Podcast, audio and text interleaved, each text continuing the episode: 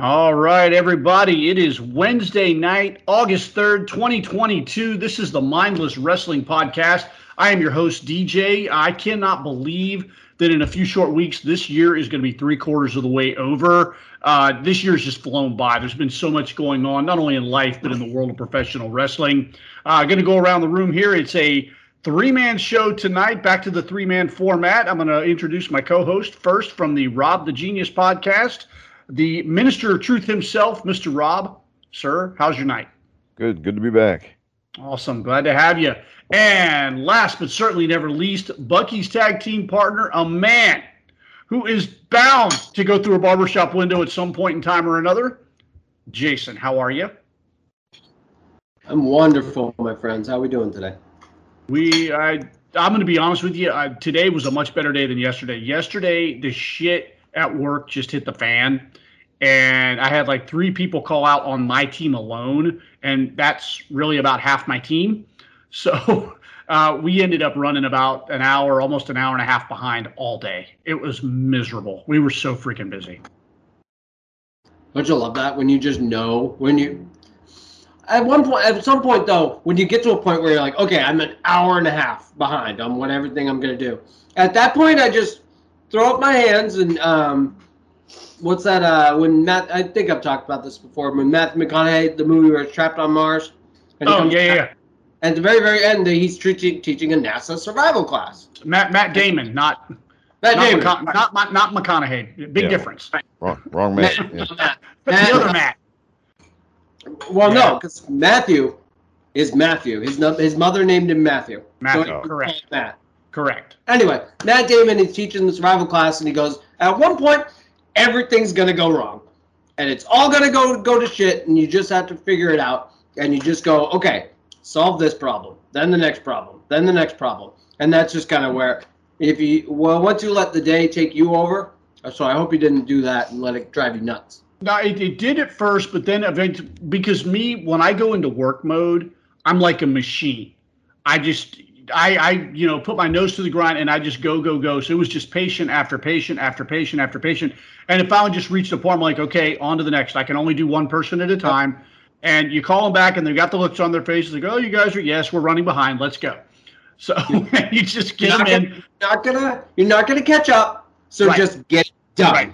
And I'm not going to put over the fact that we're running behind. Okay. So, but luckily everybody was fairly cool, and the key to it, and I told my administrator this today, we were talking about things. I said, yeah, yesterday sucked. I said, but I tell you what, I gave the same kindness and energy and smile to the last person I was with that I did the first person I was with of the day. And I think that made the difference, because there were some people that were probably really super pissed, but you wouldn't know. That's awesome. So, and you just can't look in and say, hey, sorry, we're short-staffed.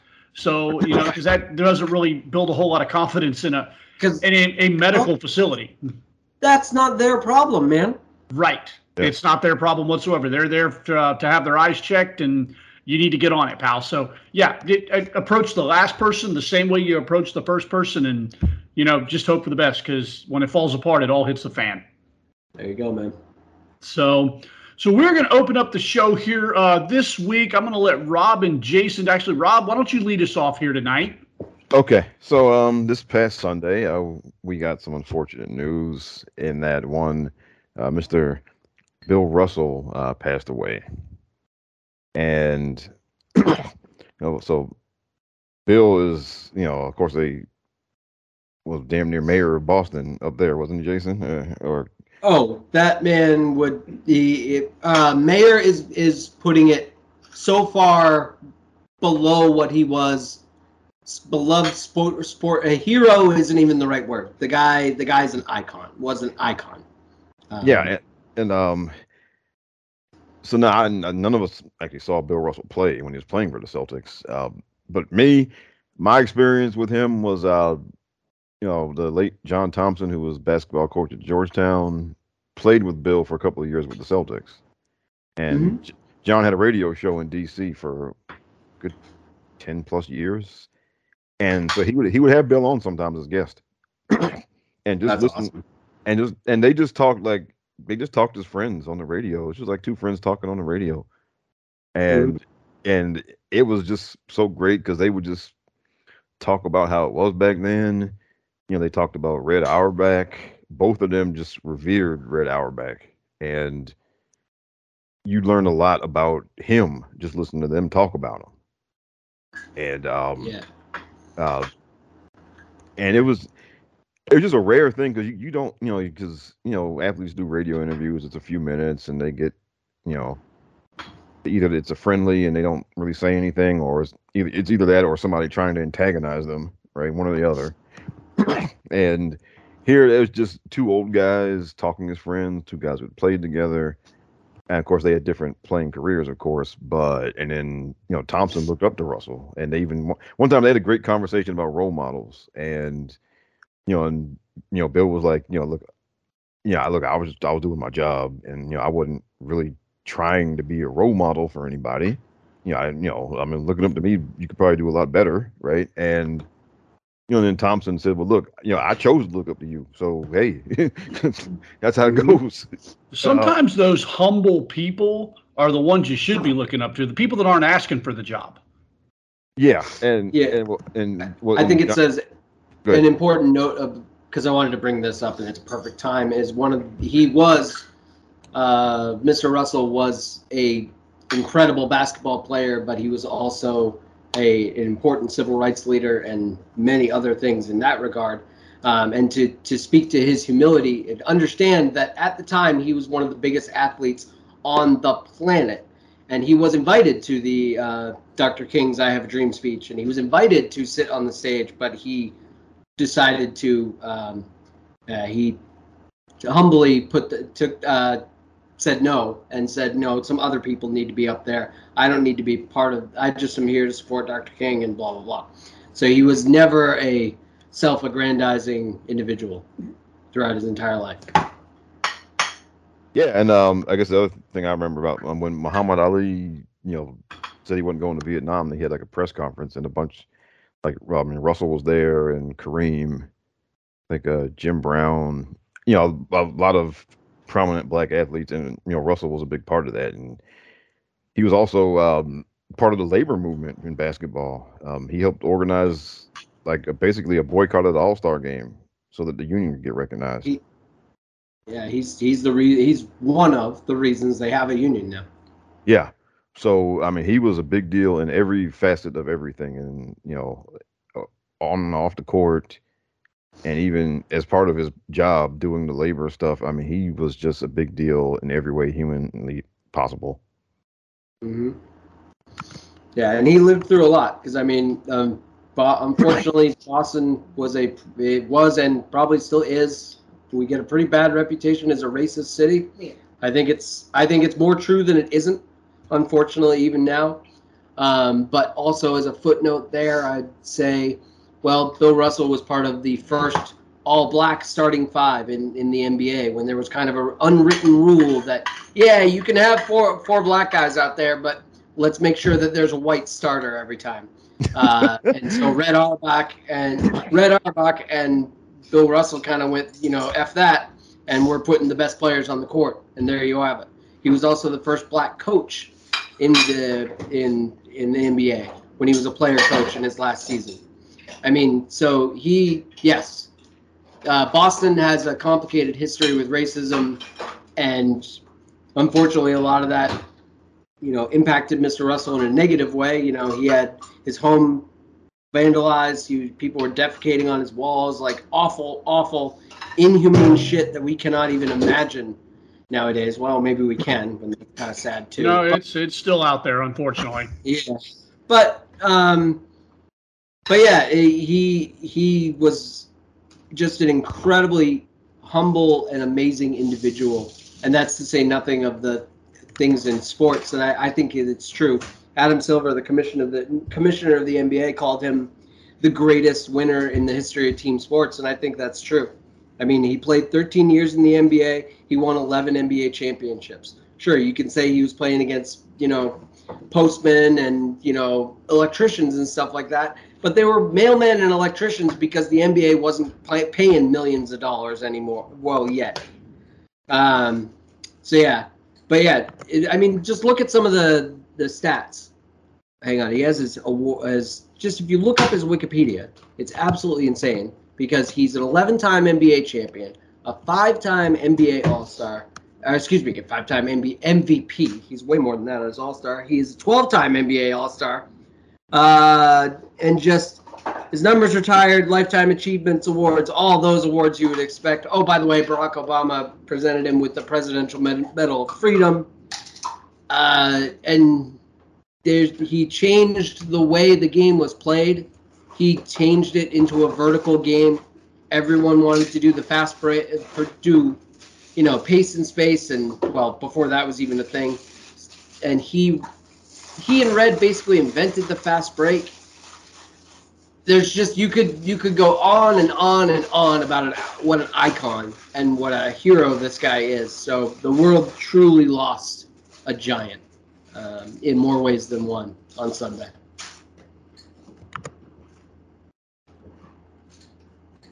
All right. Well, we want to say here from the Mindless Wrestling Podcast, Bill Russell, rest in peace. Thank you for your contributions, not only to, you know, the NBA, but to just society, being a good human being.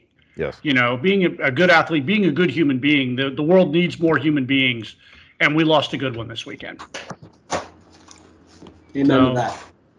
Want to take a couple minutes to put a couple of things over. One, I want to thank the guys at the DWI Podcast. DWI Podcast is another fellow podcast here, part of the Chairshot Radio Network. Can be found on the chairshot.com. They had me on last Friday night, and I had an absolute blast hanging out with PC Tunney, AJ, and Chris Platt. We talked some SummerSlam, gave our predictions. We did a little bit of trivia, and the guys actually got me to watch Seinfeld. I guess they're in the middle of like some Seinfeld. One of the guys is watching like Seinfeld all the way through, and Tunney gave me it's like, I need you to watch episode 7 of season 3 or something like that. It was the cafe. I officially, that episode was more Seinfeld than I think I've ever watched in my life. I'm not a big Jerry Seinfeld fan. I remember, Rob, I don't know if you remember back in the day. Remember when Dangerfields was on HBO? Vaguely. Yeah, Rodney Dangerfield had a little comedy special on HBO, and he was from Dangerfields, his comedy club, and he would have 4, 5, 6 comedians on every show, and they'd give maybe 10, 15 minutes. I saw Roseanne Barr on there, saw Sam Kinison on there, a bunch of people who you'd never heard of before were on there, and one night they had him on there, and I was like, this guy sucks. He was the worst comedian of the night. So when Jerry Seinfeld had his own TV show, my first thought was, this guy sucks. I ain't watching this. And then like 3 years later, it's the biggest show on TV. I'm like, how the hell did that happen? So I just was never a big Seinfeld fan, but I watched the episode, had a bit of fun with those guys. Just want to thank PC Tunney for inviting me on. Thank Chris Platt and AJ for just having an absolute blast. Again, you can find that on the chairshot.com. It's the DWI Podcast. I believe it's either SummerSlam or they named it The Cafe, which was the name of the Seinfeld episode. Other thing I want to talk about is last week's episode. We had a blast on here. We had Jace, and in all the episodes we've done, minus a couple little things here and there, it's probably one of the most fun times I've had doing an episode with you guys in at least the year and a half, almost 2 years we've been doing this together. Had a great talk on, you know, mine and Jason and Jace's beard care routine. Jason went on an absolutely epic CM Punk rant that he admitted, self-admittedly blacked out. Doesn't remember any of it. I didn't remember any of it until he listened to it back. Nope, sure don't. And I was like, all right, well, and I want an asterisk on that. I took one Mr. Phil Brooks to task, 100% deserved. The guy's a jerk. He's never going to change. And I say he's never going to change because go back to the premiere episode, his show, when he showed up on Rampage, and the rumors are starting, you know, in the couple weeks beforehand, and then he finally, CM Punk is all elite. Go back and listen to that show. Listen to the yards and yards of rope I gave that dude. I was like, you know what? This is it. Fresh start. We're all gonna start over. He, you know what? He has a lot of issues and whatnot, but I think he's really come to terms with it, and you know he's fair to feel how he feels about the company and Vince and whoever and blah blah blah blah blah. And let's, you know what? Let's give him a shot here. And then he lasted what? A month? 2 months tops. Where all of a sudden, well, over there, they do all the shitty stuff, and over there, they're not taking people, and over there, and it was just hasn't stopped. Bitter old fucking Phil, who never got his WrestleMania main event. Nope. Sorry, buddy. I could probably spend 10 to 15 minutes going down the reasons why I don't like that guy, why I think he's wrong on certain aspects of things that he's spoken out of. We're not going to give him any more air on this time. On this, what would we decide? Once a quarter? Once a quarter. Once a quarter, we talk about Phil Brooks. Phil, I wanted to believe, and you let me down, as you let millions of people down again. Anyway. Yeah. So, anyway, like I said, that was last week's episode. Again, you can find that on thechairshot.com. Go back and listen to it. Extremely proud of that episode. We had a lot of fun and always enjoy having Jace on here. He's a blast. He's a good brother. He's a good guy. And, you know, we're looking forward to having him on again sometime here in the near future. But coming out of this weekend, I think there's only one thing that we really, really, really need to talk about, and that is SummerSlam. What do we have? Something else? I'm sorry. Did I skip over something? Because whenever we talk about Mr. Brooks, we always have to remember one thing. We always need to mention one thing. Oh, that's right. Go ahead. I'm sorry. Okay. You're right, Rob. And he swore under oath, under pain of perjury. No, I know where Rob is going with this, and it ain't that. Okay. Remember everybody. Psycho Sid 2 WrestleMania main events, CM Punk 0. Anyway. This past weekend was the first post-Vince McMahon premium live event with SummerSlam. I'm going to lead off by saying it was absolutely incredible. First official premium live event with Triple H at the creative helm and Stephanie McMahon at the helm of the company. I will say there was definitely still some Vince McMahon fingerprints all over this thing. So while I want to give people their flowers because I thought the event was absolutely incredible, I thought the pacing was good, I thought the matches were excellent, but there were still some little things that, you know, you could just kind of see, okay, this isn't completely devoid of Vince. Let's just go around the room here real quick, just a general sense of the show. Jason, what were your thoughts? Oh, wow. It was... The show, everything you just said, the pacing was excellent. The match, everything flowed really well. The matches were all really good. I'm looking at the card here, and I'm trying to think if there was one match that I was even like, whatever. But no, they were all really, really good. Great storytelling. Everybody felt like there was a lot of meat on the bone with a lot in terms of like not that this isn't just a good match. This is a good story, or this is a good start of a good story. Right. Except Lashley and Theory, there wasn't really much there, but there's a lot there because Bob's the WWE United States champion and Theory's Mr. Money in the Bank. So that was just kind of a lot of things happening at once. I'd still think, isn't the tractor Vince? I don't know. Oh, yes. But, yeah, we'll get to that because there's a lot to talk about with that main event. Right. And obviously that's all I want to talk about, but I will put over my favorite match aside from the main event was Bianca versus Becky, because that was just mwah. Yes. They did it. I know we're doing general feel of the show, but it was just easily one of the best big fours that I remember. Yeah, in a long time. We'll hit the high spots. We're not going to go match by match over the whole thing. We're going to hit the high spots tonight, kind of keep it short and tight. But, absolutely, we're going to talk about that one. Rob, how about yourself, sir? I thought it was a great show. And now, of course, the main event was just this big, spectacular thing. The opener was excellent. The stuff in between, I think, the stuff in between was mostly good. I'm not necessarily going to go back and rewatch all of those over and over, but they were all, they were good. They were all very good matches, I think there was a lot more Vince in this show than people want to admit.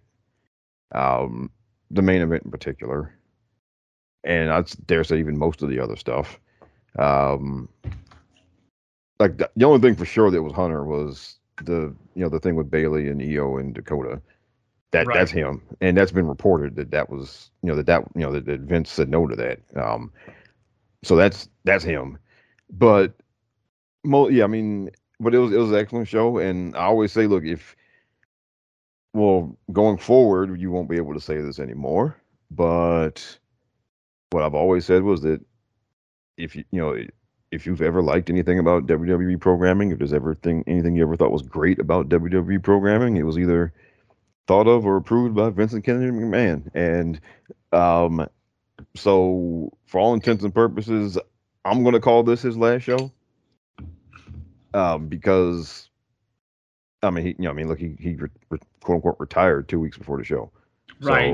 So, his fingerprints were all over that. Yeah. They booked most of this under his eye. So this was his last show. And this was a great way, circumstances notwithstanding. I had to hesitate from saying Vince's DNA is all over this, given the circumstances. Yeah. That's why I went with fingerprints. Circumstances. I already snuck ahead and did this, but to back up that point again, you don't just snap your fingers and a 5-ton tractor with Brock Lesnar's logos on the scoop appear out of nowhere in 2 weeks. Right. Sorry, not even 2 weeks, guys. 8 days. 8 days. He has not been retired, too. He didn't make the announcement, but it'll be 2 weeks ago this coming Friday. Oh, right. So. Yeah, and, 8 days. Yeah, so this was... By the way, design the ring so that it doesn't immediately fall apart and it actually lifts up off the air. Stop. So I'll say that this was Vince's last show, and this was as good a show you could possibly put together to go out on. All right, so let's start with the opening match. Raw Women's Champion Bianca Belair versus challenger Becky Lynch. I'm going to go ahead and say Becky Lynch's descent into madness just has been compelling television. And just to watch her go as a character from steampunk Becky Lynch into cyberpunk Becky Lynch has just been an incredible journey. Her descent into madness from losing the championship, from not being able to regain it, from just being derailed at every possible turn has been incredible. And these two girls just have fantastic chemistry. Like, they can't miss. And I've said this before. Bianca Belair has yet to have a bad match. Becky has had great matches with great opponents. There are some people she just doesn't have very good chemistry with, and the matches just didn't come out very well. Her and Bianca Belair tear the house down every time. They bring out the best in each other, and they did this Saturday night, guys. When I look at their trilogy of matches from WrestleMania to WrestleMania Backlash to SummerSlam, WrestleMania Backlash is still my favorite. I think this one might actually top WrestleMania for being my second favorite. Jason, what do you think? I thought it was the... You don't believe WWE can do long-term storytelling anymore, guys? Well, they just did it in a year. So... I know how mad everyone was about the 27 seconds thing, and I understand the other issues around it, but they got to the finish line. This was the finish line, and they got there. And not only was it transformative for Bianca in giving her a real statement, like that was her, that was Roman beating Brock Lesnar. That was getting a real monkey off her back. And then it was also a year-long story for Becky, where she got to come back, be a giant jerk, be a giant heel, get worse and worse and worse, and slowly go crazier and crazier and crazier. And then suddenly, through the magic of wrestling, return to the light side and be like, you know what? I was being a giant asshole. I really should take a look at myself and look inwards. And credit where it is due, because... too often, WWE has started a story with some sort of controversy or some sort of thing that kind of gets too close to real-world issues and things like that, and they don't finish it, and they go sideways or they go in a different direction. No, they got this story going. They got it all the way down to the end of the field. They got it at the 1-yard line, and God damn it, they called Running back, QB sneak, and they went right in. They punched it in. They punched it in, and they got me with the hug at the end, man. Like WWE always does. When you're watching, they're like going for the handshake, and then they hugged it out, and I'm just like, okay, man tears. Yep. Man tears. It was awesome. Every time they get me with that crap. This is a cool jumping off point for, even if, you know, the injury notwithstanding, but now when she comes back, she'll be even hotter. So either this was going to be a propel Becky to be the face on probably a different show, or now it's just going to propel her further in her comeback. Because we know now she's probably going to come back, you know, a hero again. And now she's coming back from an injury. You know, it's just good. It, you know, sneaky kind of worked out. Not that I'm rooting for injury and all that good stuff. But yeah, just picturesque. You can't ask for anything better. Rob, your thoughts, sir? Well, nice to see her not be a sore loser for once. Oh, come on. Hey. Why you gotta be like that? Hey, no. Here he goes. Okay. There it comes. Okay. It's 4 years ago she lost fair and square. And she was a sore loser. Okay. So it's nice to know that she finally learned her lesson and isn't a sore loser anymore. Okay. Only took 4 years. Rob, when you work a shoot, sometimes you work yourself into a shoot, brother. Well, she was a sore loser 4 years ago. Okay. He's never letting that go, Jason. Ever. Well, I'm sorry. If you get beat fair and square and then you attack the person who beat you, what is that? What is that? Rob, it's still real to me, damn it. What is that? I was going to say, Rob, of all people, what was the first thing your dad said to you about this stupid stuff? Okay, and I'm saying that, and I said, it's good that in 4 years she finally learned not to be a sore loser. How about that? Anyone within the sound of this podcast, please try to enjoy. I'm not even going to tell you to try to enjoy professional wrestling or even WWE. Find one character, one person that you will just work yourself into a shoot over. Find that person. I've got Roman Reigns. Rob's got Charlotte Flair. And DJ has Seth Rollins. We will just, you know what? No matter what happens, no matter what fiction you think is trying to be displayed through that script, no, we're always going to be on the side of the angels, and that the side of the angels is always with our guy.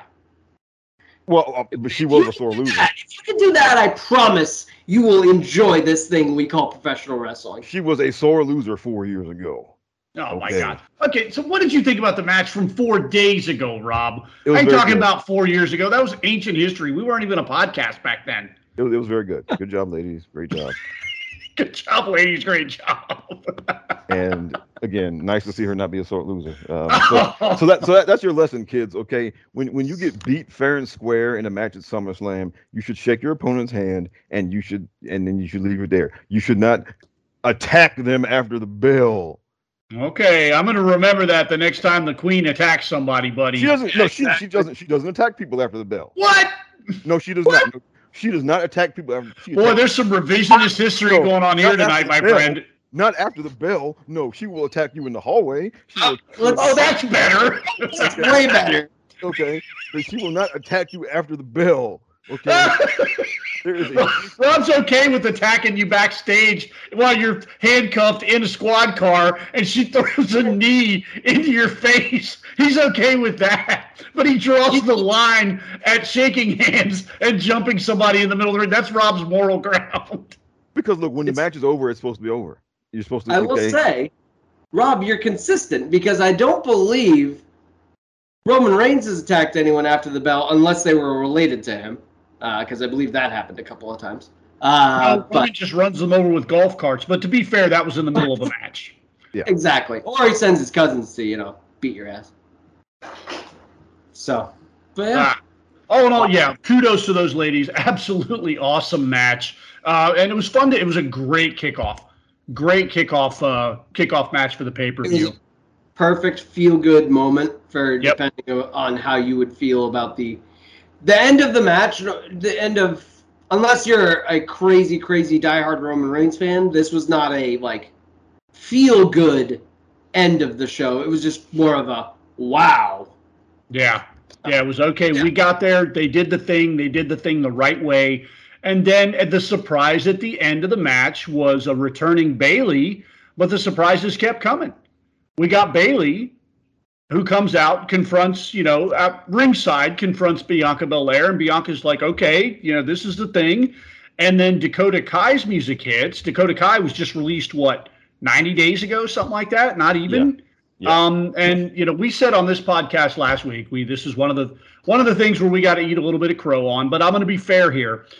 We said last week on the show that, you know, with Triple H taking over creative, the fan masturbation over who he was going to bring back, who's been released in the last year and a half, had already started within minutes of Vince actually announcing his retirement. And we said on this podcast that Triple H was not going to hire back all of your favorites.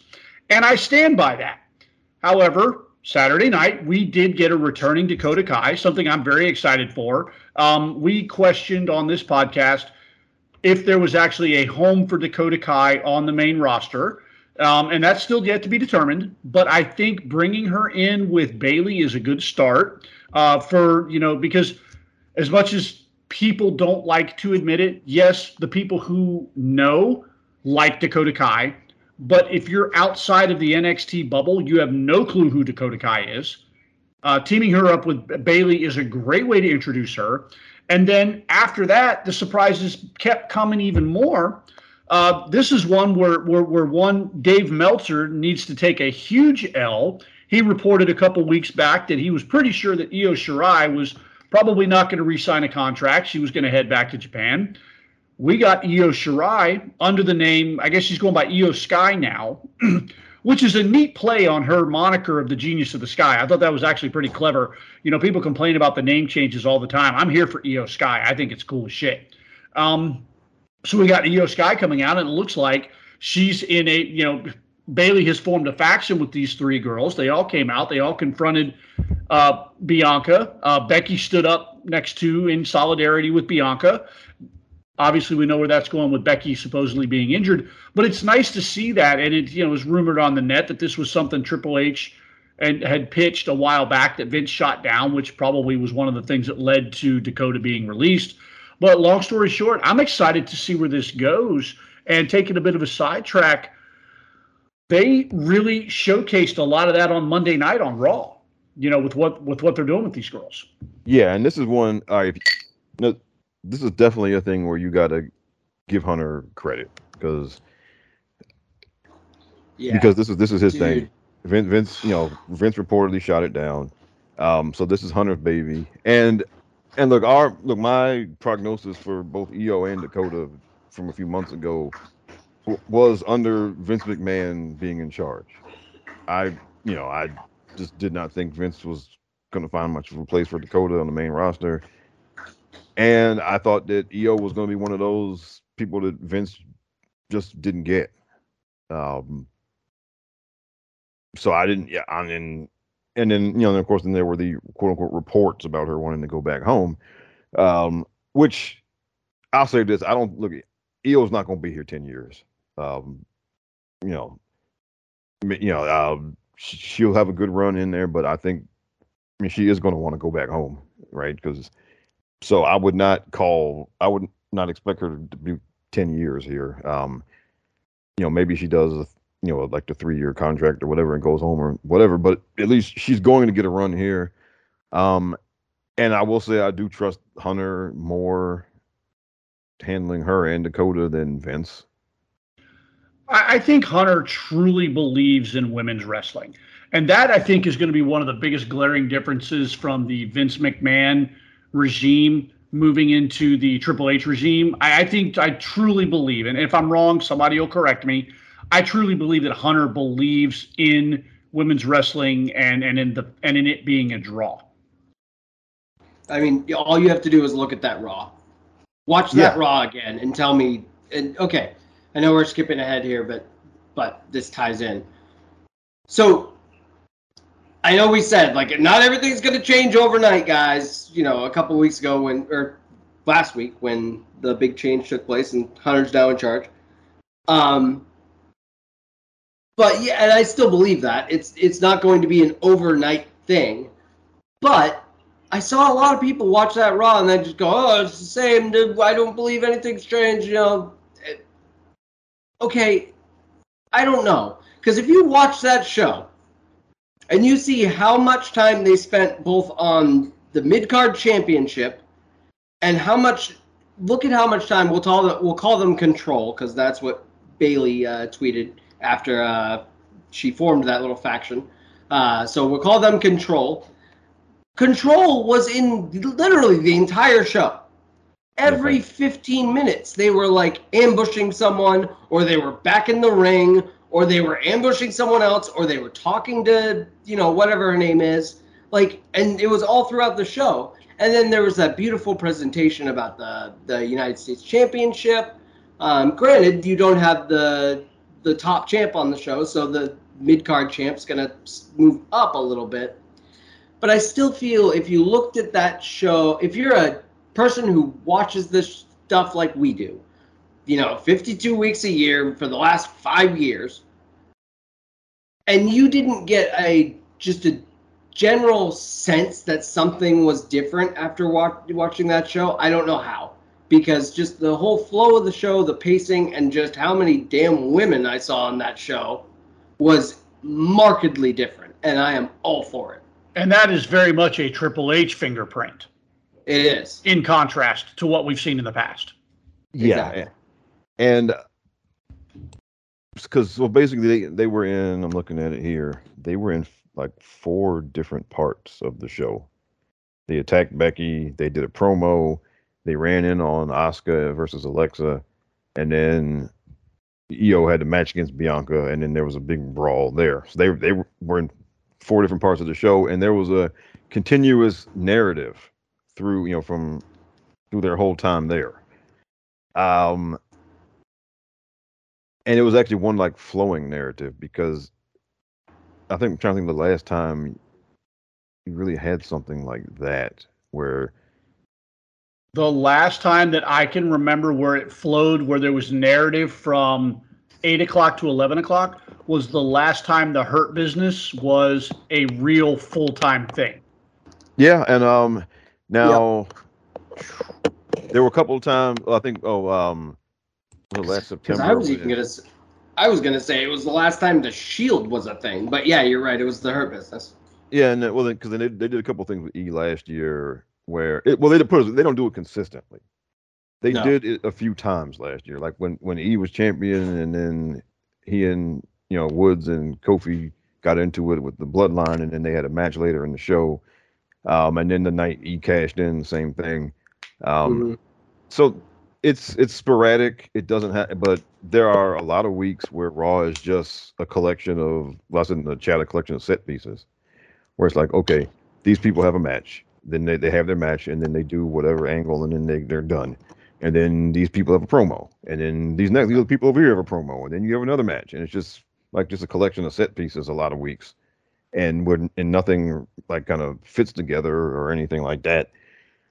This past Monday, again, like all the stuff with Bayley and Bianca and Becky, that all had a narrative, and you know, going in like a linear direction.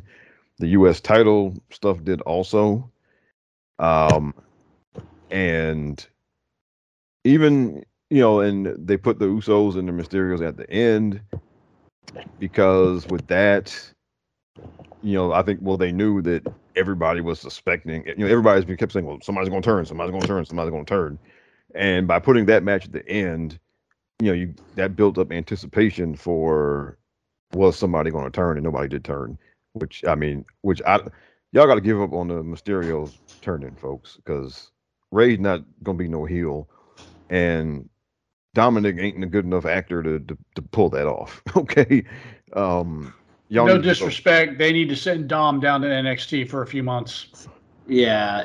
I'm trying to like the guy. Yeah. I really am. I've given him every breathing opportunity. They got to send him down to developmental, man. I realize he's a Legends kid, you know, and Rey Mysterio is a bona fide legend. It's his kid. Yeah. Sometimes you got to be enough of a parent to look at your kid and say, look, you need to go down and cook a little bit. It's okay. And sometimes it's tough love.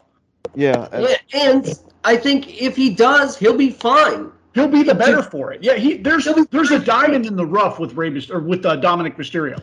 There absolutely is, but he's not going to get it following Rey on the main roster. He needs to get away from Rey. He needs to work with some other people. He needs some time in developmental. Yeah, because I just think to me, and not to play psycho analysis here, but it almost feels to me like he isn't the one that really wants him to be there. To me, it kind of feels like his dad wanted him to do it, and he's like he didn't have anything better to do. Well, it's either this or I'm going to be a greeter at Costco. Let me see what I can do here. Yeah, I mean, obviously, if you got a foot in the door, you got to give it a try. Hello, one Joseph Anoa'i, but I was about to say about that too. If Alpha's kid and Ric Flair's kid can go through developmental, Rey Mysterio's kid can go through developmental too. That right there, 100%. Exactly, and Dwayne Johnson's kid is going through developmental right now. Yeah, there you go. I mean, so let me grab the wheel here and steer us back to Saturday night because we drifted into Monday night's lane. Let's move on from the main event, or not the main event. I call it the main event because probably from a pure wrestling standpoint, it was my favorite match of the night with Bianca and Becky. Let's move. We need to have a serious chat about one Logan Paul. Now, prior to WrestleMania, if you'd asked me if I was at least even remotely interested in Logan Paul, I would have said, hell fucking no. Like, he doesn't sell me a ticket. From everything that I've seen about the guy, everything I've heard about the guy, nothing about me was excited for Logan Paul. And then I saw him at WrestleMania, and I'm like, okay, wait a minute. I raised an eyebrow. And then I saw him Saturday night, and I'm going to go ahead and jump on that train. This kid's got it. Like, he's got just, and I'm not talking about his work, his value outside of the ring. I'm talking about inside the ring. This kid has picked it up. He is a natural for this. Now, granted, he was in there with The Miz, and The Miz, is notorious for carrying people and making them look good. But for his part, Logan Paul looked incredible on Saturday night. Rob, your thoughts? Yeah. He did the thing at WrestleMania. And look, you can, kind of finagle your way through one match, right? That's like, some people. Well, especially radio, a tag team match. Yeah, and like that's people. A lot of times, people in radio say that. Well, everybody can do one good radio show. The key is coming back and doing it 5 days a week. Like I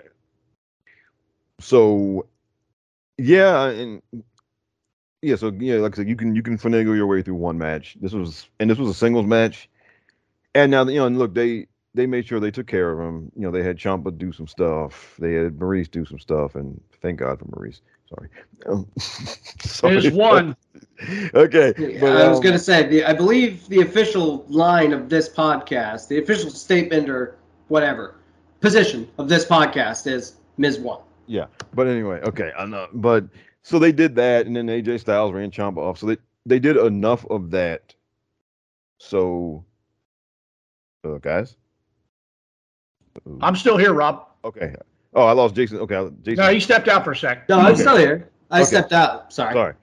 So they did enough, did little extracurricular things so that he wasn't left hanging. Because, as talented as he is and as clearly as he is picking this stuff up really well, I'm looking at how long was the match?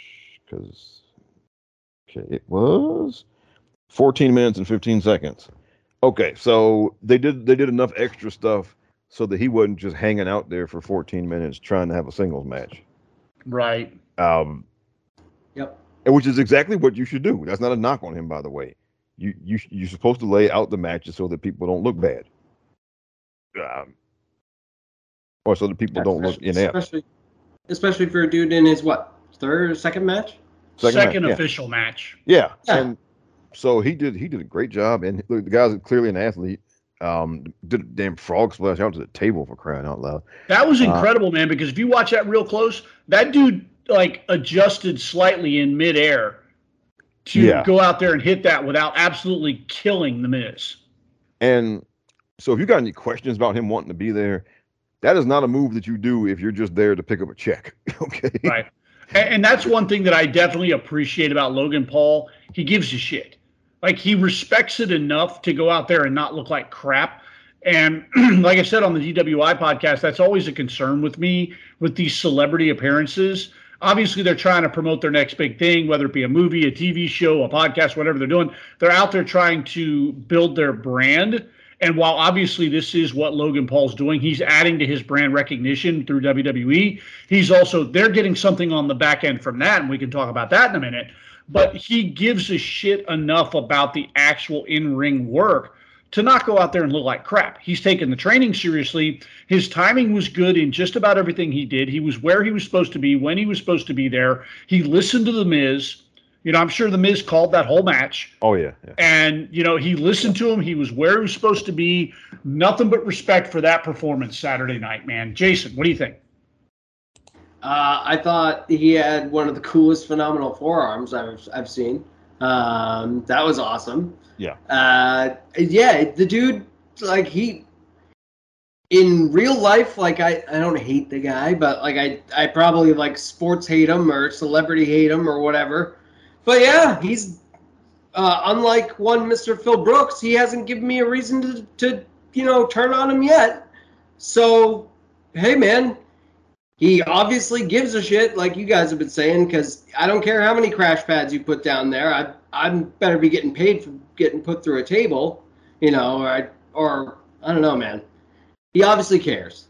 So, yeah. Give me more Logan Paul. I think this is fun. I think it's hilarious. So yeah. Let's keep and just the fact that it makes all those people mad that he's out there. You know, again, as someone who was brought to this stupid stuff by Stephen Amell, also giving a shit, suck it. It's awesome. Let me say something to the people, because I was one of those people that didn't give a shit about Logan Paul. Let me explain something and how this is going to work for you people who shit on WWE. Logan Paul has approximately 24 million social media engagements. That's in followers, people that follow him, people that engage, people that watch his stuff. Some of those people are going to bleed over into WWE. Fact. It's going to happen. He's going to bring in those people. Some of those people are going to catch wind of your favorite wrestling product, and they might, by default, tune in and watch your favorite wrestling product. So shut up about the Logan Paul thing. He's going to benefit the business as a whole because he's going to bring in, even if he brings in 25% of 25 million people, if he brings in 10% of 24 million people, think about those numbers. And think about what those numbers will mean for WWE. Think about what they could potentially mean for AEW, Ring of Honor as it stands, Impact, MLW, and so on and so forth. Trickle down economics from Logan Paul. Yeah, and hello, hi, case. Well, you guys are too, but we're all case studies in how this shit works. Yeah, and if so, I would argue that, you know, Logan Paul right now has damn way more reach than Stephen Amell ever did.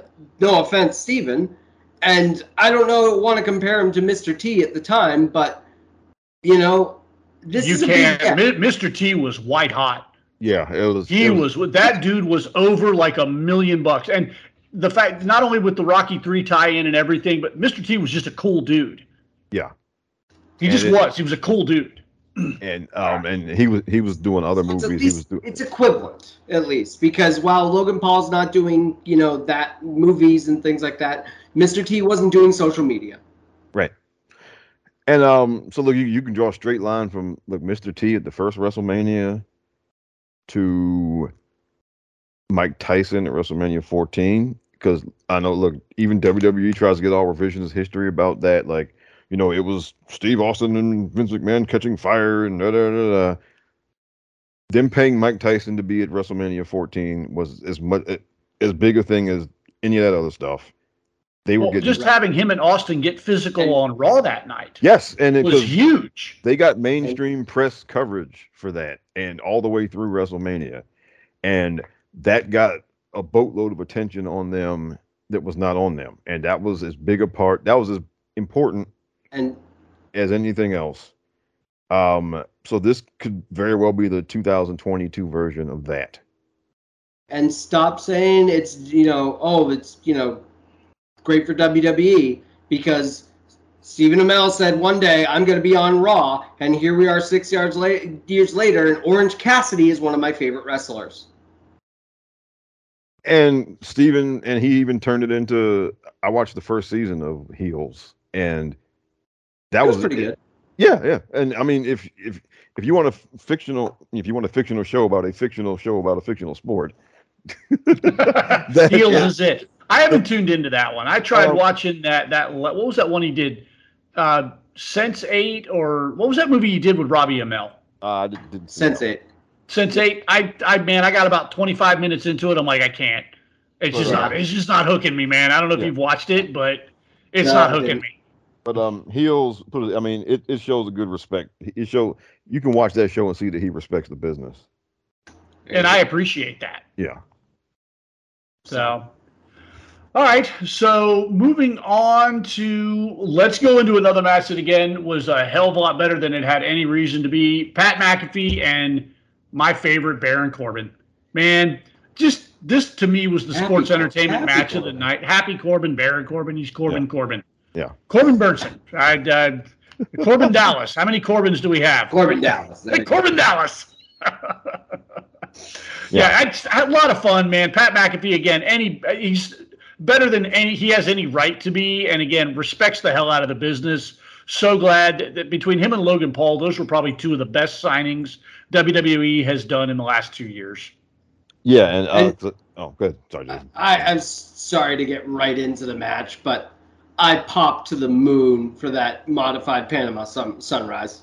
100%, man. I was like, this motherfucker. He should have stood up, turned to the camera, and gone, Pat McAfee. He should have, man. That would have been awesome. That's long-term storytelling, pal. Exactly. Yeah, and because he got the 3 count, didn't it?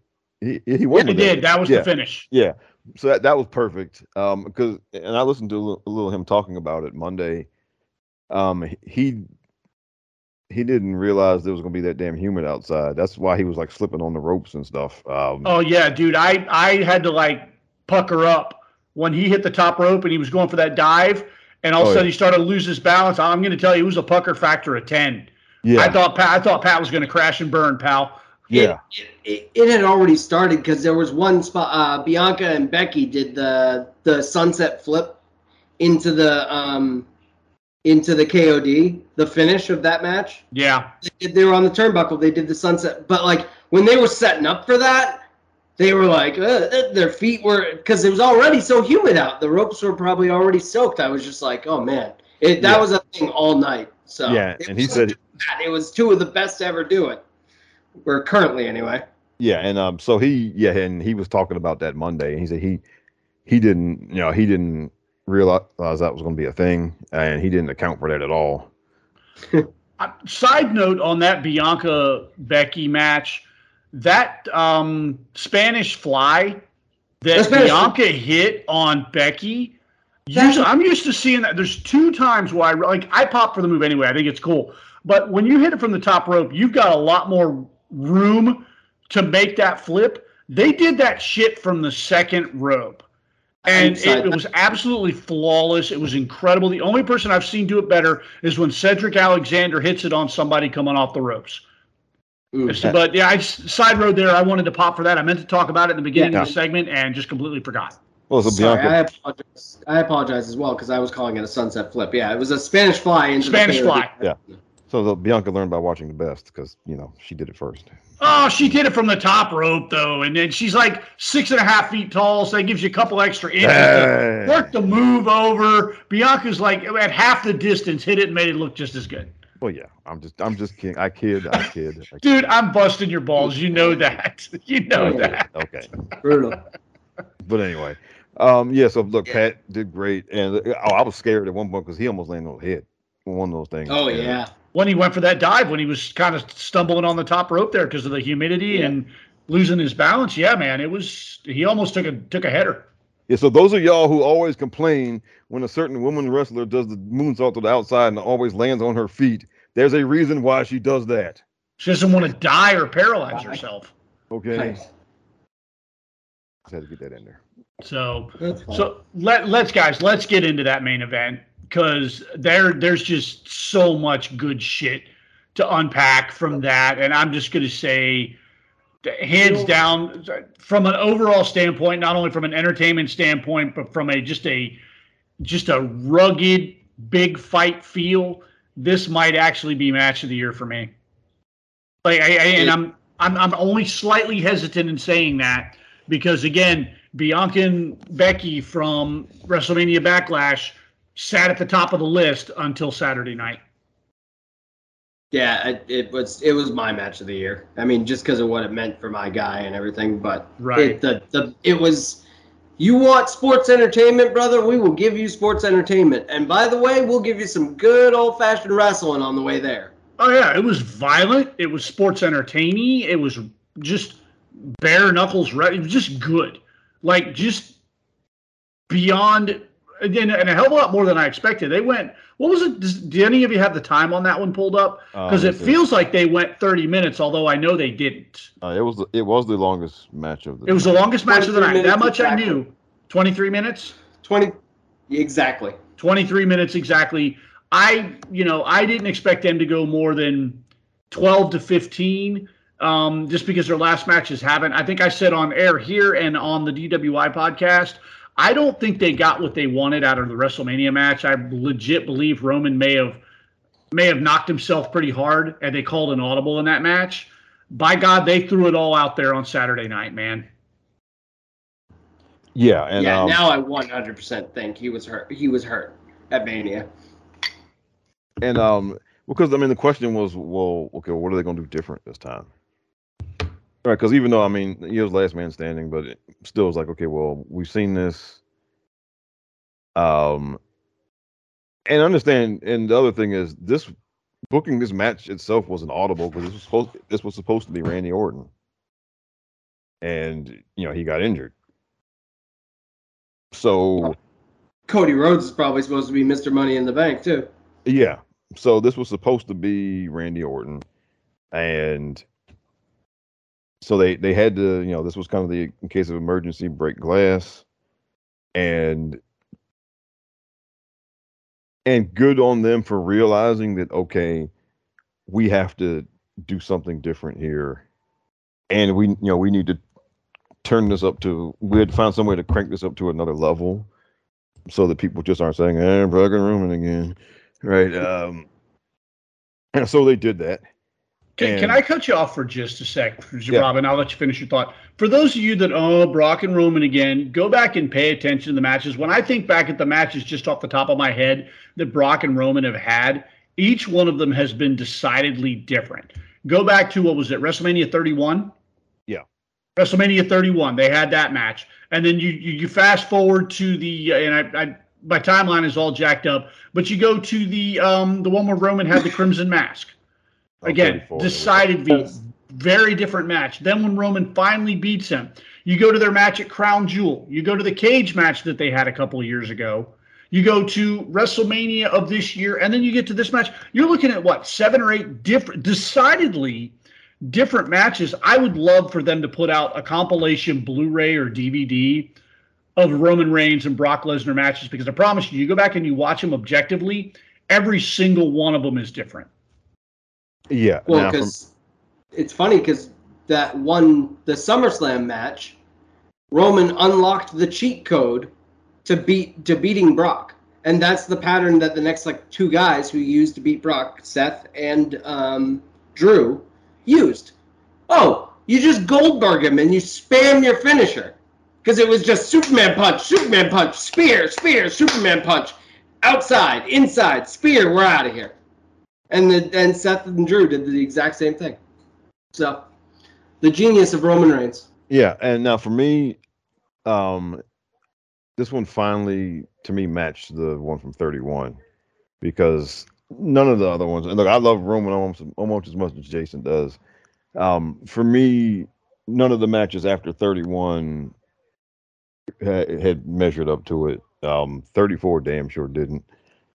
It's the SummerSlam one where you felt, honestly, it just felt like a relief to me, not even a joyous occasion.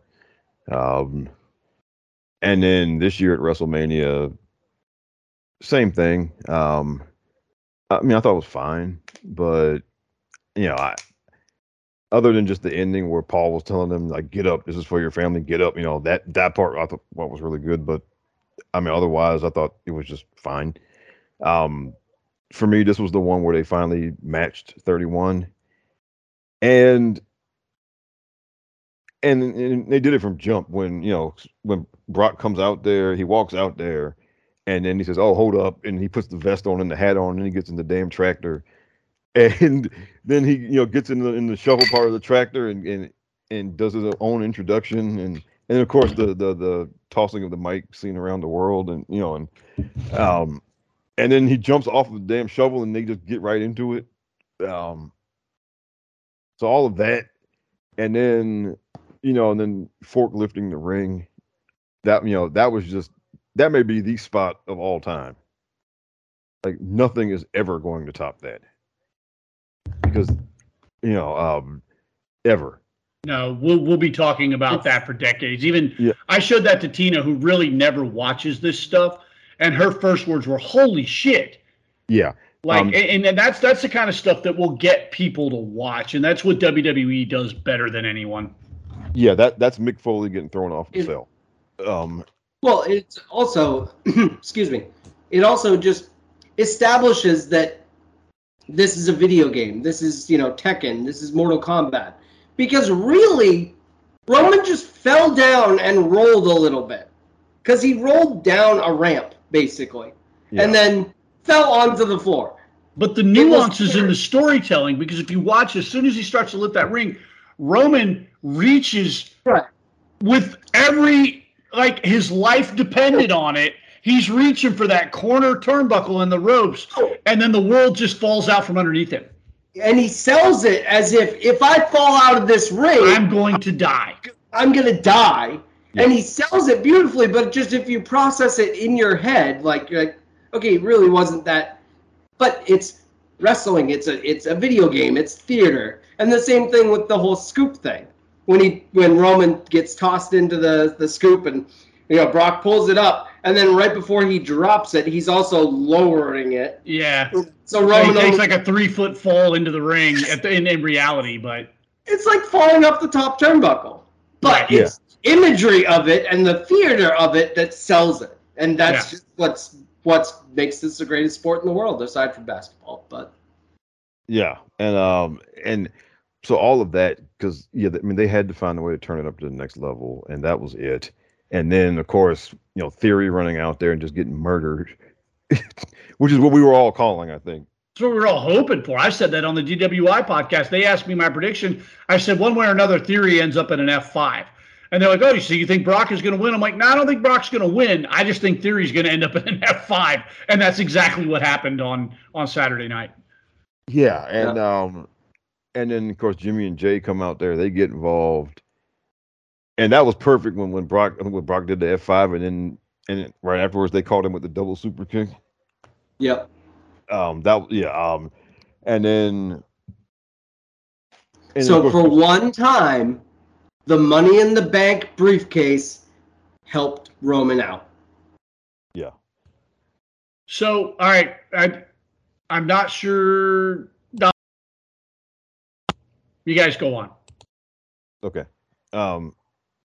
So for me, this is match of the year because this was everything of pro wrestling. You know, this was the peak or the epitome of pro wrestling. From, you know, the violence and all to the ridiculousness of it all.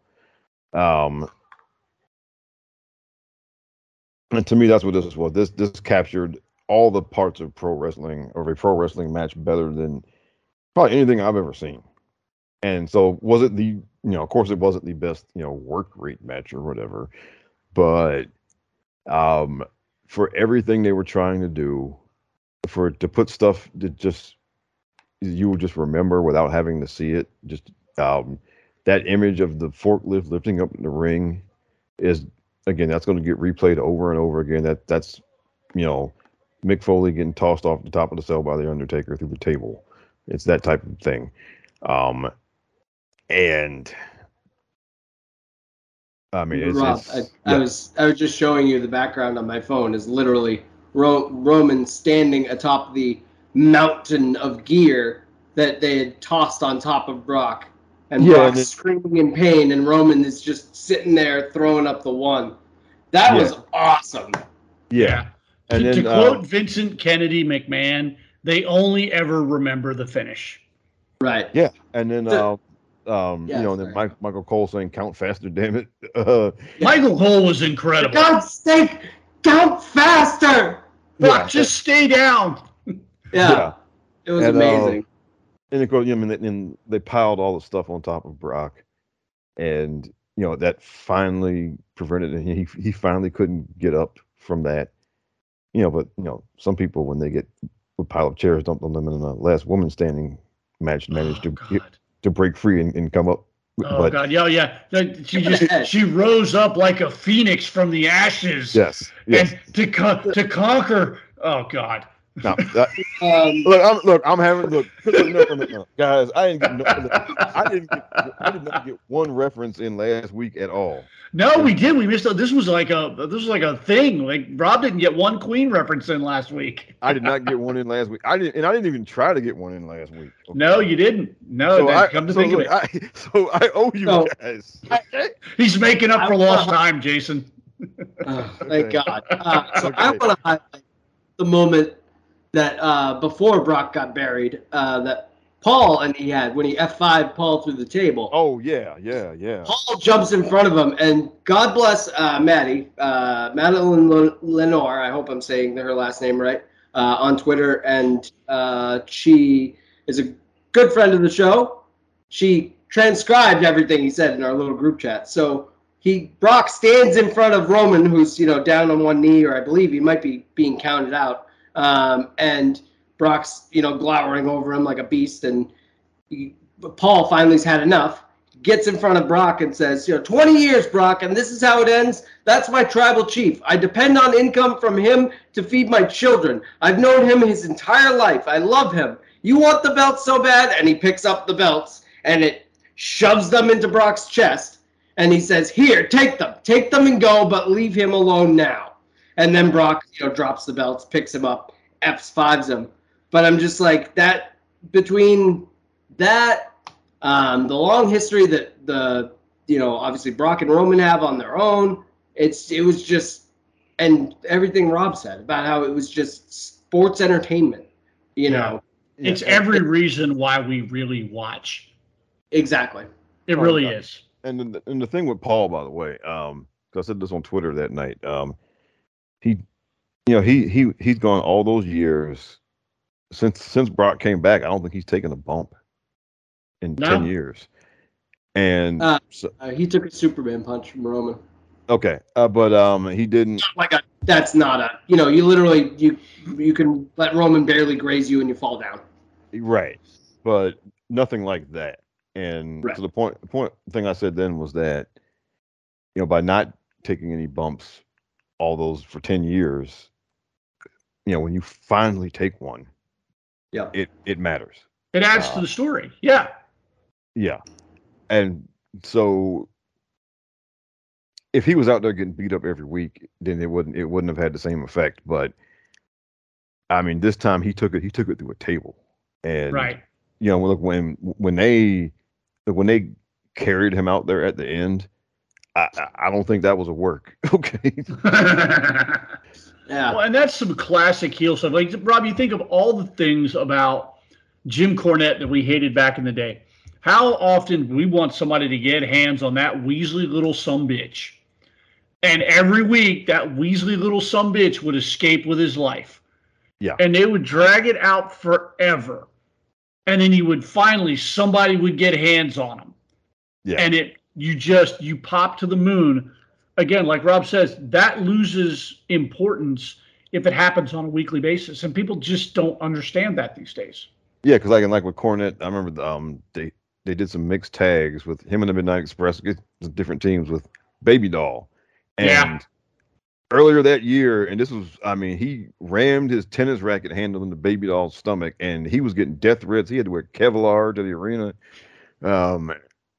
And so they had these matches, and then the big spot in the match, Baby Doll would run across the ring and just drag him into the ring and just start beating the shit out of him. But it was, and like you said, he always escaped. You know, Dusty and Magnum, that they would have their hands on him, and then the Midnight Express would come pull him away. And then, so this time, you know, she finally got her hands on him, and it meant so much. So this is the same thing. You know, Paul, 10 years without taking any serious bumps with Brock or with Roman. And so here, and this is what's supposed to be the last match between these two guys, is when he finally takes one, and it matters. And Paul went to the shadow realm with it, man. He was great. Yes. Yes. Like, he didn't move a muscle for like 20 minutes. It was awesome.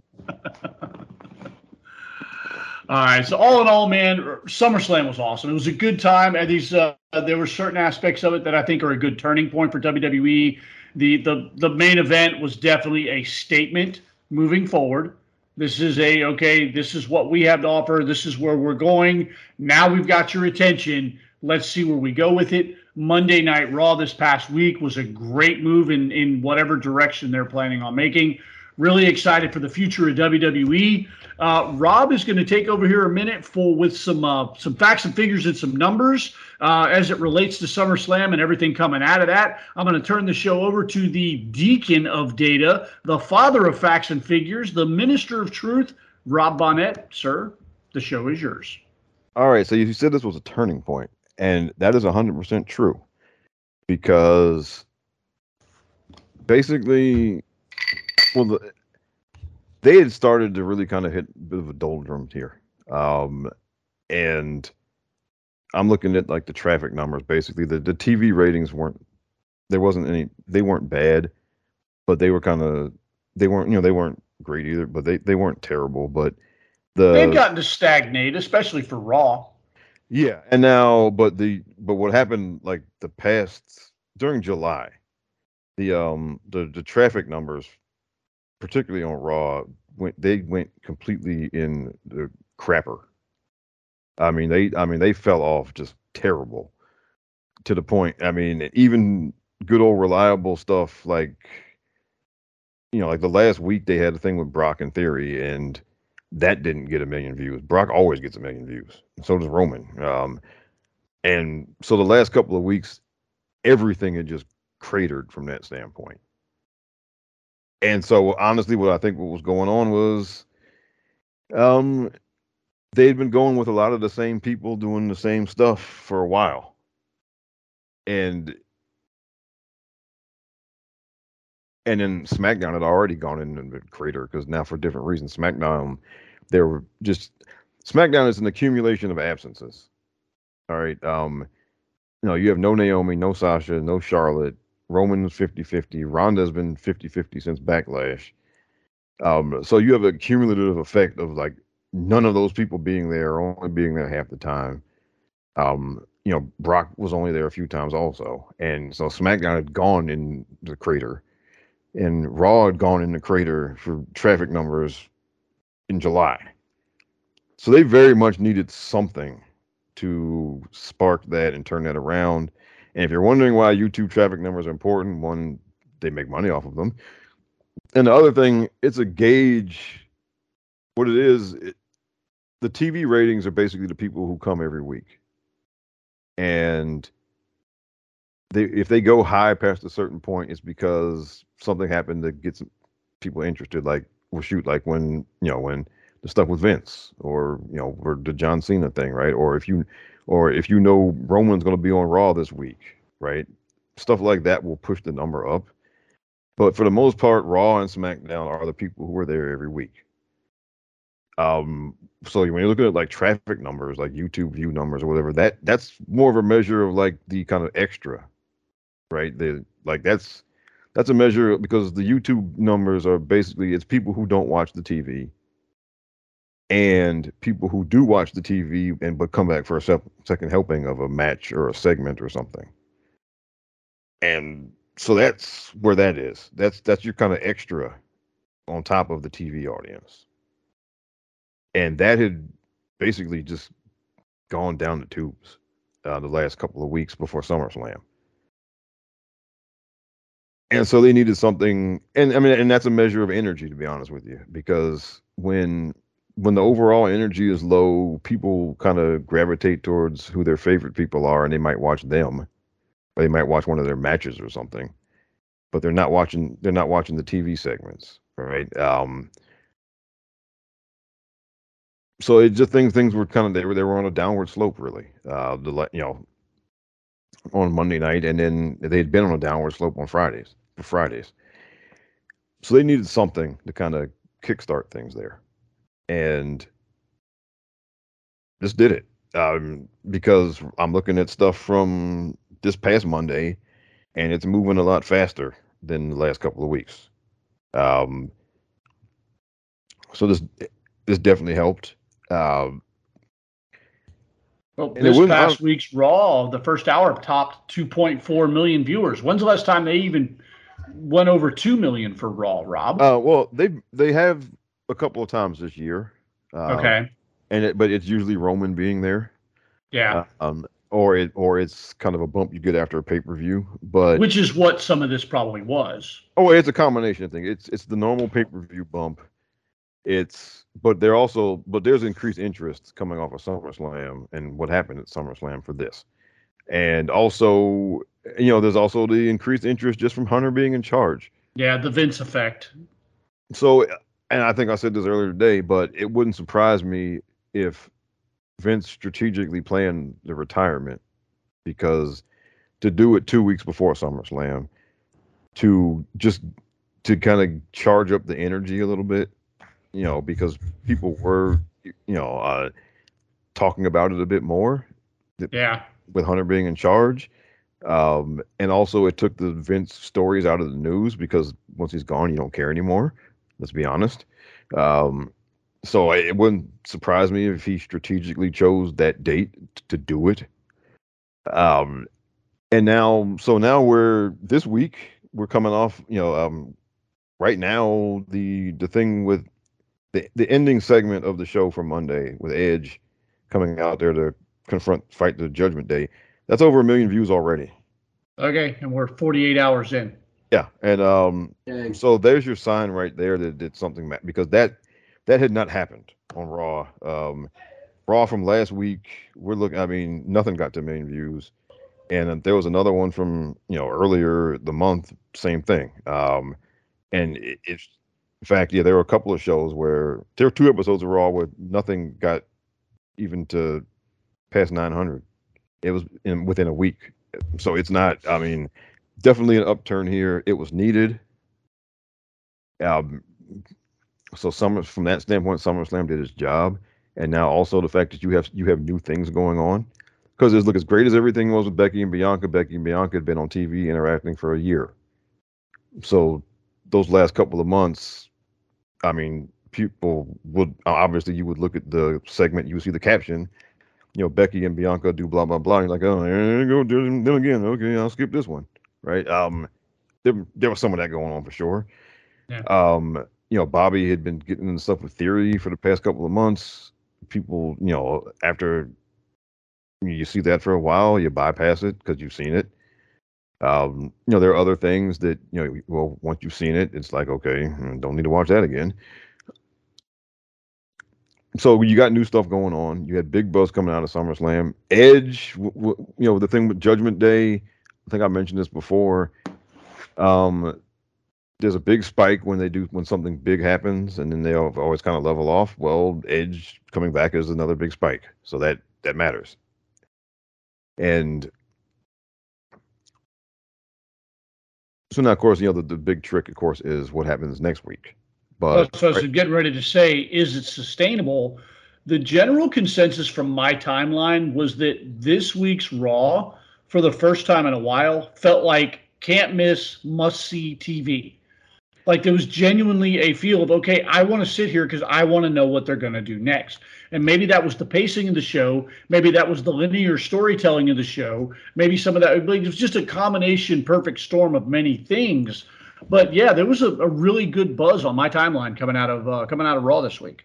Yeah. So now, of course, the trick is to maintain that, because, and now other thing is that, there's going to come a point where what's new becomes routine. Right. So in about a month or two, Bayley's group is going to have, they're going to have had multiple matches with either Bianca or Asuka or Alexa, and they've gotten into a bunch of fights, over, and all of that. Yeah. So it's August now. So in September, the question is, in September or October, are people still going to be as in tune to that after they've seen it a bunch of times, right? Probably not. It's the law of diminishing returns. Yeah, but you can. It depends on how you work it, though. Well, so you can freshen it up. Correct. Yeah. Yeah. Because like the stuff with Roman and Brock, right? I mean, we've seen that a million times, but they can still pop a big number together. When they do something together, you still get a huge number. Now this time, ironically going up to SummerSlam, they were not together on any show. It was always Brock on one show or Roman on one show. They were never in the same place. But the last time they were in the same place was on SmackDown, and then that did over 6 million views. So you can,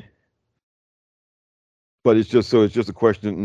But they're off to a great start.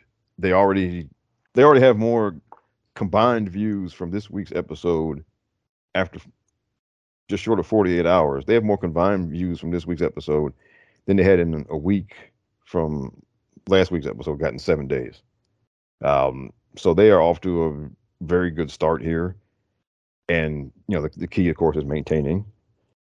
But so far, so good. And again, this stuff matters because it's a measure of kind of excess or extra interest on top of the people who watch every week. And again, they make money off of views. So it matters. It's not the end all be all, of course, but it matters. And you can see when the views are going up, and they're still maintaining like the same kind of, they haven't, just because usually after a couple of days, as far as the rate, which they get more views, after a couple of days, you usually hit a wall. Right. And then that's YouTube, Jim. That's YouTube in general. I think as being an old school YouTuber, the majority of your views came in the first 48 hours. After that, it was just residual and trickle down and stuff like that. Yeah. But not like with Raw. Usually there's a point later on in the week where they just completely hit a wall and stuff just starts crawling as far as getting new views. Last week, the last couple of weeks, that was coming like Tuesday during the day. They're almost there now, but they haven't hit the wall yet. I mean, so this has been a good week, and especially compared to the last couple of weeks. And the biggest hit right now is Edge out of everything. And then, because that's way out ahead of everybody else right now. So Edge matters, people. Like every big thing that involved, every time that the Judgment Day has actually hit a big spike, has been something involving Edge. Okay. Yeah. He's kind of the juice really to that storyline. And I think, we've talked about how at times they've seemed kind of flat. He's the juice to that whole thing, really. And it's showing up again here. And he has one of the most viewed highlight views from SummerSlam. His coming back is like 2.2 million views. Yeah. That's really good. Yeah, and I guess it's the most viewed out of all the highlight clips from SummerSlam, him coming back. Cool. All I'll say about the Judgment Day is Dominic Mysterio doesn't deserve it. No. And if Rhea Ripley's looking for somebody to put in the head scissors, I can free up some time. I can free up. You can dust off the working boots? I can dust off the working boots, pal. I'll take one for the team. There you go. I'm here for it. So, we're proud of you. Thank you. You guys know me. Anything for the podcast, pal. Oh, yeah. So One last little piece of business here, and then we're going to call the go-home spot. Rob, I think, if I'm not mistaken, of the three of us is the only one who paid for Ric Flair's last match. I refuse to acknowledge anything other than I love you, I'm sorry, as Ric Flair's last match. However, the card itself bought Rob. It sold Rob, and Rob bought in. Rob, give us a few. I'm going to give you a couple more minutes here. Tell me what you thought about the show. Okay, so as an overall show, it was very good. Now, the match that really got me to buy the show was a match for the Impact World titles, Josh Alexander and Jacob Fatu from MLW. And they had, I think they went about maybe 10 or 12 minutes. But in that 10 or 12 minutes, they hit everything. And Jacob Fatu, you got to watch him. That guy at his size, the stuff he can do jumping off the ropes and everything is just outstanding. Hunter, please find a way to liberate that man from MLW. I need to go back and watch some more. The only thing I watched with him was that one match they were advertising with him and Hammerstone a few months back. Yeah. Awesome. But yeah, I mean, He is outstanding, and Josh Alexander is like basically Kurt Angle with no personality. Yeah, if he had a personality, he would be huge, and because he's excellent, and so that match is what sold me on the card. And I gotta say, look, they hit all the nostalgia notes for this show. They had they had a set made up like the old TBS studio from Saturday nights at 6:05. The commentary team was David Crockett and Tony Schiavone. They had Bob Cottle do like the introduction, to the show. I mean, they hit all of the notes from if you used to watch the old 6:05 show on Saturday, they hit all of the notes for that. They had several tribute videos, people for Rick, like Sting and DDP and a bunch of other people. Undertaker was there. Bret Hart and Mick Foley were all there. And there were some other good matches. Ricky Morton and his son, I think Kerry Morton, and with Robert Gibson at ringside, took on Arn Anderson's kid and Brian Pillman Jr. with Arn at ringside. And so, look, anytime you get any type of callback to the Rock and Roll Express and the Horsemen, you gotta enjoy that. And it was a nice little match for what it was. And they had some other good matches, but for me, the star of the night was Mr. Jeff Jarrett, the bag grab king. Oh my God! Like the video of his entrance is just worth watching. I mean, he went full old school Southern heel, just jawing with people in the crowd. Somebody like was trying to throw a drink at him, and he threw it back at him. And I mean, and he was just getting in people's faces. People looked like they're ready to jump the barricade to get at him. I mean, this was straight out of old school Memphis wrestling. But yeah, his entrance video is worth watching all by itself. And I mean, look, Jeff Jarrett, it might be the star of the weekend because he was the special referee on Saturday, right? In the tag team match. Yeah, I mean, I never thought that I would have this much respect for Jeff Jarrett because I never thought much of him back in the 90s. But that's me. I never cared. Jeff Jarrett never sold me a ticket. But he, in his later years, he has become just like a master at doing the old Memphis Southern heel act, and it is just outstanding to watch him do it. And he did it more. He also did it during the match. And honestly, the stars of the match were him and Andrade, because I mean, Andrade did most of the work for he and Rick, of course. That match went entirely too long. It match went 27 minutes. Jesus. Yeah, I don't know what the hell they were thinking there. Oh my God. How did Rick look? Well, is it like if this ever comes out as like a DVD or a Blu-ray, I might buy it. Am I going to be sad? Well, I look at it this way. Okay, He did not belong in there, obviously. Okay. But at the same time, look, they wrote him the perfect fairy tale ending in WWE, of course. But when the show was over, the man behind the character was broke, so he had to go back to work. So ultimately, you know, that thing in TNA is he didn't want to go out like that. He didn't want it to end that way. And he didn't get a chance to end it a different way until this past weekend. Yeah. No, he did not look good. But I can understand somebody wanting to write their final chapter themselves. And even if it doesn't look that good, I understand. Because, you know, I mean, I was watching that and, you know, and you're thinking, well, why are you doing this, man? Because now, look, I mean, he's making money now, right? He's not broke now, right? You know, back, you know, when he had to go to TNA, he was broke. He's not broke now. But, and you know, I'm thinking like, dude, why did you do this? And, you know, I thought a little bit about my dad, and because my dad got forced to retire from the Coast Guard before he wanted to retire, and he did not get to write his own ending, and it bothered him for a while. It really did.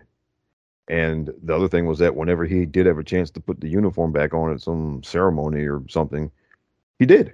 Even though, look, a lot of his buddies that came in with him and retired around the same time, they weren't doing it because they'd got, you know, their careers ended in a satisfactory way to them. His did not. So whenever he got a chance to put the uniform back on, he did it, even if it wasn't necessary. So I understand wanting to write the final chapter yourself, no matter what it looks like to the rest of us. Yeah. I understand wanting to do that. I understand, you know, and again, no, he should not have been in there.